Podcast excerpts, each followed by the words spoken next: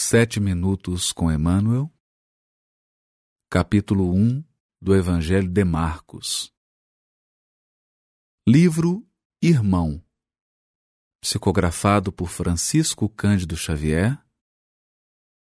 Mensagem do Espírito Emmanuel.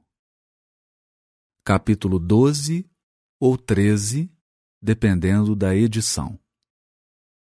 Título do capítulo: O Reino de Deus está próximo. Comenta o benfeitor.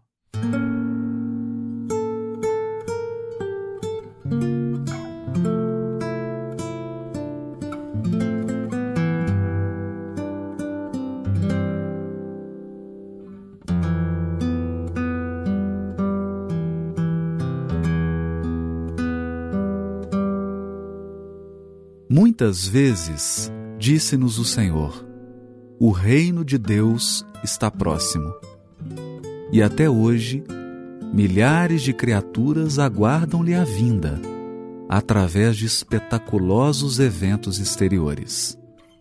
Muitos esperam-no por intermédio de cataclismos inomináveis e mentalizam telas fantasmagóricas, incompatíveis com a divina misericórdia que nos preside os destinos. Trovões rimbombando no firmamento, maremotos e terremotos, raios destruidores a se derramarem do céu, multidões amotinadas promovendo devastações e ruínas, fluidos comburentes na atmosfera, transformando-a em fogo devorador, bombas fulminantes aniquilando nações inteiras, e contam quase sempre com o absurdo e com o fantástico, para que se sintam no portal da grande transformação. Sem dúvida que semelhantes flagelos podem sobrevir a qualquer momento, na experiência das criaturas e no campo da natureza.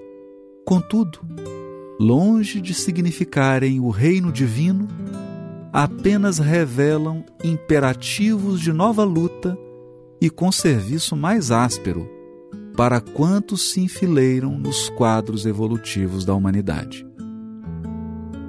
O reino de Deus está próximo, sim, mas antes de tudo, em nossa capacidade de construí-lo por dentro de nós, através do céu que possamos oferecer à alma do próximo. Atendamos ao cumprimento do dever que a vida nos atribui colaborando quanto possível pela vitória do bem, a atender o amor que o Mestre nos legou, e alcançaremos com a urgência possível o clima celestial para nós e para os outros. É por isso que Jesus igualmente foi positivo e justo quando afirmou: Quando se vos disser, o reino de Deus permanece aqui ou acolá, não acrediteis, porque em verdade o reino de Deus está dentro de vós. Emmanuel.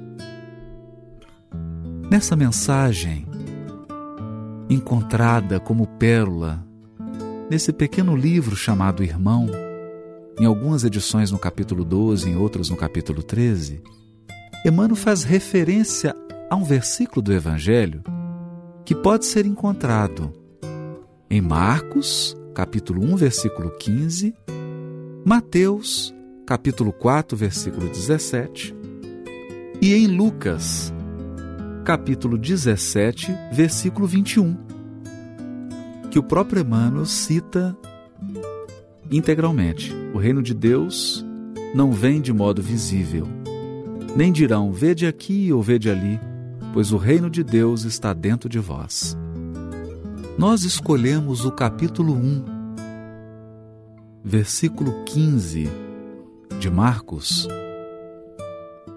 por ser uma das referências a esse texto. Quando ele diz: Está completado o tempo e está próximo o reino de Deus. Arrependei-vos e crede no Evangelho. Como estamos comentando o capítulo 1 de Marcos, é importante perceber essa declaração de Jesus. O capítulo 1 de Marcos, aliás, como todo o Evangelho de Marcos, que é uma transcrição da memória e da experiência de Pedro, é um evangelho dinâmico. Marcos conta um caso após o outro, uma ação após a outra. É como se você presenciasse um filme desses de ação bastante movimentado. No Evangelho de Marcos, nós vamos encontrar Jesus agindo, agindo, agindo, atuando aqui e acolá, dando um evangelho colorido, um evangelho dinâmico.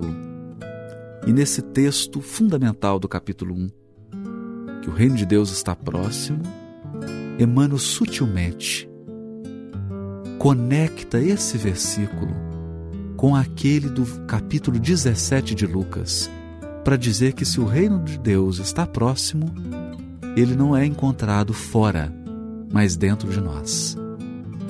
Assim, se nesse momento de transição nós podemos esperar alguns cataclismos, algumas dificuldades individuais e coletivas, é preciso considerar que a misericórdia divina preside os destinos individuais e coletivos de modo que seria muito importante interpretarmos essa lição como a lição da transformação pessoal. O reino de Deus que está próximo é aquele que vai se implantar no coração de cada um de nós. Essa ligação que Emmanuel faz de duas passagens do Evangelho mostra a sutileza, a metodologia e a beleza do seu comentário. É por esta razão que nós, espíritas, ou nós, banhados pela luz do Espiritismo, devemos evitar as interpretações catastróficas, os vaticínios que inspiram medo, as previsões que deixam as pessoas atormentadas e inseguras. E precisamos, nesse momento de transição planetária, confiarmos na misericórdia divina, que sempre abre caminhos infinitos ao progresso.